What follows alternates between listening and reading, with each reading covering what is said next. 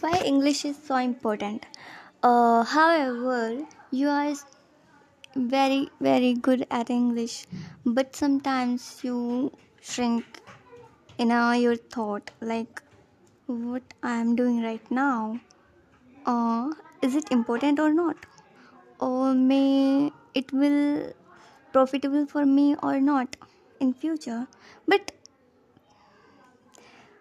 this is really working for me or not seriously we have very very large amount of thoughts in our head what we are doing right now so what is the best way to get off it क्या ऐसा सोचिए हम कैसा क्या ऐसा करें कि जिससे हमें बाद में रिग्रेट ना हो क्योंकि आप कर जाते हो चीज़ उस वक्त तो आपको आप डाउट में होते कि करें ना करें है ना और फिर सोचते चलो कर ही देते हैं क्या होगा, जो भी वो देखा जाएगा। बट एट द एंड जब वो चीज़ वर्क नहीं करती, तब हम ये सोचते, यार, क्यों किया हमने? उस वक्त मेरे मन में आ रहा था, यार फीलिंग आ रही की थी कि ना करूँ ना करूँ, फिर भी मैंने कर दिया, यार, नहीं करना चाहिए था, नहीं करना चाहिए था। तो ऐसा हम क्यों करते हैं? क्योंकि हमें रिग्रेट होता है कि हमें नहीं करना चाहिए था।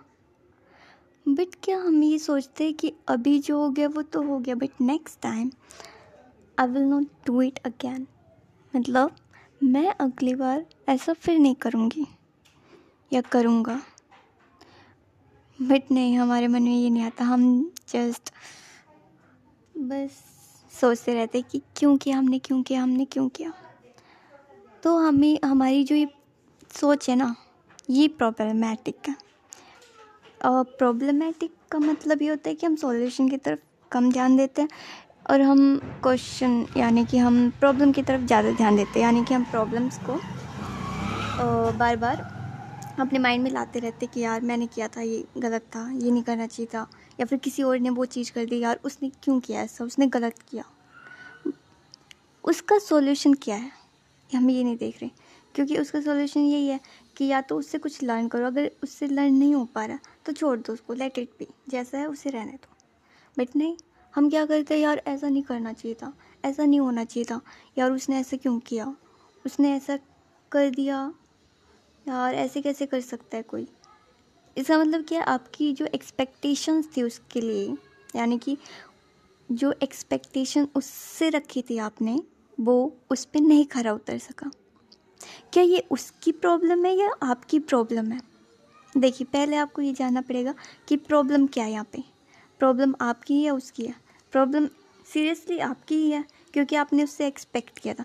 और हाँ देखिए, आप इंसान है तो एक्सपेक्ट तो ज़रूर करेंगे ना किसी ना किसी से तो करेंगे क्योंकि एक्सपेक्टेशंस हो जाती है अपने आप। ये कोई ऐसी चीज़ नहीं है कि भी किसी को दे दिया तो हो गई।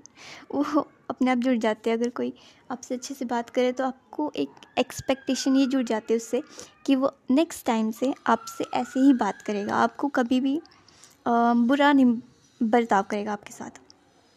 तो ये एक्सपेक्टेशन होती है, हमें पता भी नहीं चलता हम किससे कब क्या क्या एक्सपेक्ट कर लेते हैं। बाद में जब वो उस पर नहीं खरा उतर पाता हमारे हिसाब से तो हम उसे फिर रिकॉग्नाइज कर देते हैं as a bad person for us not for the whole world but कुछ लोग कर देते फॉर होल वर्ल्ड मतलब कि पूरी दुनिया के लिए भी उसे बुरा ही साबित कर देते हैं कि हाँ जज कर देते हैं कि हाँ वो बुरा है। बट प्रॉब्लम पता है क्या हमारे अंदर है? क्योंकि हमने उसे ऐसा मापदंड दिया ही क्यों? और अगर हम दे रहे तो हमें पहले से ही सतर्क रहना चाहिए। और दूसरा, अगर आपके साथ ऐसा होता है कि आपने कोई चीज़ कर दिया आप डाउट में थे, उसके बाद फिर आप रियलाइज़ करते हैं कि यार ये तो गलत हो गया। तो कोई बात नहीं, गलतियाँ सबसे होती है। आप कोई भगवान नहीं हो कि आपसे कोई गलती नहीं होगी। और ऊपर से आप इंसान हो। इंसान तो आजकल ना जाने क्या क्या कर देता है। अगर इस दुनिया में कोई इंसान भी है ना तो भी बहुत बड़ी बात है। तो उसको कोई बात नहीं, हो गया। उसको अगर वापस कर सकते हो, ठीक तो करिए, बेशक से करिए। अगर जैसे मम्मी का दिल दुखा दिया या फिर किसी का भी अपने प्यारे से दोस्त का दिल दुखा दिया तो सॉरी बोल दो। या फिर जो आपने मिस्टेक किया, उसको कवर अप करने की कोशिश करो। जैसे कि कुछ भी हो सकता है वो।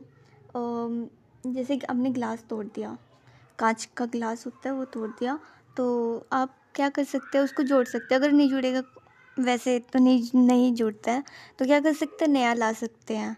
और वो भी नहीं ला सकते तो एक बहुत ही अच्छा शब्द होता है सॉरी सॉरी बोलने से ना बहुत सारी प्रॉब्लम सॉल्व हो जाती है। और सॉरी बोलना तो आजकल ट्रेंड है। मतलब आप अनजान रास बस में ट्रैवल कर रही हूँ। थोड़ा सा हाथ लगा, बोल दिया सॉरी बट अपनों से जब आप सॉरी बोलने की बारी आते तो बहुत कम ऐसे लोग हैं जो अपनी गलतियाँ एक्सेप्ट करते हैं बाकायदा और सॉरी भी मांगते हैं और साथ में ये भी बोलते हैं कि आगे से ऐसा नहीं होगा। तो बस इतनी सी बात है आपको, क्या करना अगर आप वो प्रॉब्लम यानी कि जो प्रॉब्लम क्रिएट हुई है, उसका सॉल्यूशन ढूंढना आपको। चलो ठीक है प्रॉब्लम देख ली। हाँ ये प्रॉब्लम है। ओके फ़ाइन बार बार उसको नहीं देखना प्रॉब्लम को। क्योंकि प्रॉब्लम को देख के कोई सोल्यूशन नहीं मिलता कि आप बार बार उस चीज़ को बोलते रहे बोलते रहे बोलते रहे बोलते रहे और उसका सोल्यूशन मिल जाएगा। आपको ढूंढना पड़ेगा सोल्यूशन बोलने से कुछ नहीं होता या सोचने से कुछ नहीं होता। ठीक है हाँ ये सोच सकते हैं कि इसका क्या सोल्यूशन निकल सकता सोल्यूशन सोचिए। प्रॉब्लम नहीं कि भाई कई होते हैं ना कि किसी में कितनी सारी प्रॉब्लम्स निकालने लग जाते हैं या अपने आप में बहुत सारी प्रॉब्लम्स निकालने लग जाते हैं। अच्छी बात निकालिए बट एक ही बार के लिए। ये नहीं बार बार बार बार निकालते रहे क्या फ़ायदा होगा? इससे कोई फ़ायदा नहीं होने वाला है। और अगर सोचना ही है तो सो, उसका सॉल्यूशन सोचिए। जैसे कि आप सुबह जल्दी नहीं उठ पाते बहुत सारे लोग होते हैं जिनको अच्छा नहीं लगता सुबह उठना। तो ठीक है एक काम कीजिए अपने आप को पनिश करिए। अगर आपने कोई गलती की है तो पनिश करिए कि आप रोज़ सुबह उठेंगे आपकी ये गलती है तो इसके लिए आप अपने आप को पनिश कर सकते हैं। कोई भी ऐसी चीज़ अपने आप को पनिशमेंट के तौर पे दीजिए जैसे कि आ, हाँ टीवी नहीं देखना है मुझे। टीवी नहीं देखना है एक हफ़्ते तक। तो बस ऐसे करके कुछ भी पनिश कर सकते हैं और पनिशेबल चीज़ वो होनी चाहिए जो आपको बेनिफिट करे। देखिए टीवी देखना कोई इम्पोर्टेंट नहीं है। जस्ट फॉर एंटरटेनमेंट तो आपको अगर एंटरटेनमेंट चाहिए वैसे एंटरटेनमेंट तो लाइफ आपकी खुद है ही। आपको इतनी सारी प्रॉब्लम्स है, उसका सॉल्यूशन ढूंढना है। तो बेहतर आप पहले सॉल्यूशंस ढूंढें। टीवी वगैरह तो उस चीज़ के लिए जब आपके पास, आप फाइनेंशियली बिल्कुल फ्री हैं। फाइनेंशियली फ्री का मतलब क्या होता है कि आपको रुपए की कोई टेंशन नहीं है। आ रहा है रुपये आप आराम से बैठे हो चिल मार रहे हो बड़ी बड़ी गाड़ियों में घूम रहे हो। तो होता है फाइनेंशियल फ्री आपको कोई टेंशन नहीं है कि मेरे को रुपये देने हैं, मेरे को रुपये लेने हैं, आज का खर्चा इतना है, कल का इतना है। अगर आप समोसे रोज़ खाते हो तो दैट मीन्स आप समोसे रोज़ खाओगे। ये होता है फाइनेंशियल फ्री आप ये नहीं कहोगे कि आज मेरे को नहीं खाना, आज मेरे को इतने रुपये बचाने हैं समोसे के, मैं नहीं खा रहा आज। ऐसा कुछ नहीं। आप खाओगे तो खाओगे। तो ऐसे ही होता है फाइनेंशियल फ्री अगर आप हो तो आप कुछ भी कर सकते हैं। लेकिन आप फाइनेंशियल फ्री नहीं हो तो बेहतर होगा कि आप टाइम ना वेस्ट करें इवन आप उस टाइम को कहीं और यूटिलाइज़ करें। जैसे कि ये सोच सकते हैं कि बिज़नेस आइडिया क्या होता है? बिज़नेस की बुक्स पढ़ सकते हैं बिज़नेस के बारे में जान सकते हैं। Business is the best way to get out of any problem get out of any problem कोई भी प्रॉब्लम हो, उससे बाहर निकलने का सिर्फ़ एक सॉल्यूशन है दैट इज़ बिज़नेस और अगर आप ये चाह, सोचते हैं कि business is not a good thing उसमें कितने सारे रुपए डूब जाते हैं लोगों के, और लोग कितने बर्बाद हो जाते हैं। कुछ मैं, मेरे साथ एक था, उसने मेरे को एग्ज़ाम्पल विजय माल्या का दिया था, नीरव मोदी का दिया था। मैंने कहा कि जो, जिन्होंने फ्रॉड किया, उसी का नाम ले रहे हो। हाँ अभी हर्षद मेहता का और मत ले लेना प्लीज़ देखिए बिज़नेस ये होता है कि दिमाग में ये सोच ले कि मेरे को कहाँ से रुपया मिल सकता है लीगली वे में नॉट इलीगल वे में okay illegal way is not the right solution of any financial crisis कोई भी प्रॉब्लम हो, आप इलीगली तरीके से अगर रुपये कमाते हो, वो बहुत गलत तरीका है। आप एक तरह से हमारे देश की जितने भी लोग शहीद हुए ना, उनका अपमान कर रहे हैं। उन लोगों ने एक बेहतर दुनिया बनाने के लिए अपने आप को शहीद हो गए थे। तो आप एक बार ये सोचिए कि आप उन लोगों का कितना अपमान कर रहे हैं। तो वो इलीगल वे में नहीं होना चाहिए। लीगली वे में आप कितना कर सकते हैं? जैसे टैक्स बचाने के लिए डिडक्शंस का उपयोग करना लीगल तरीका है। ठीक है? ऐसे करके बिज़नेस में होता है। इलीगल तरीके से आप कर सकते हैं। बहुत सारी चीज़ें होती है, पापड़ बनाना। जिसको पापड़ बनाना अच्छा लगता है, वो अपनी गलियों में दिखाता है तो गली वाले ख़रीदते हैं, फिर उसे पता चलता है हाँ मेरे पापड़ की कितनी ज़्यादा वैल्यू है यार। इसको मैं बेच सकता हूँ।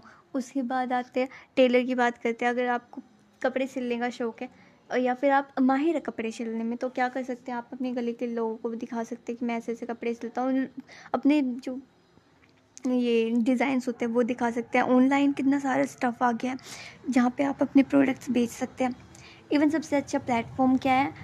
ये Shopify Shopify is the best platform even E B E B पे भी अपने इतने अच्छे जो भी आपका प्रोडक्ट्स है, जो भी है वो आप बेच सकते हैं। और बहुत सारी चीज़ें यार बिज़नेस इज़ अनलिमिटेड सोर्स अब वहाँ पे इतने सोर्सेज आपको मिलेंगे ना कि आप क्या बताएँ।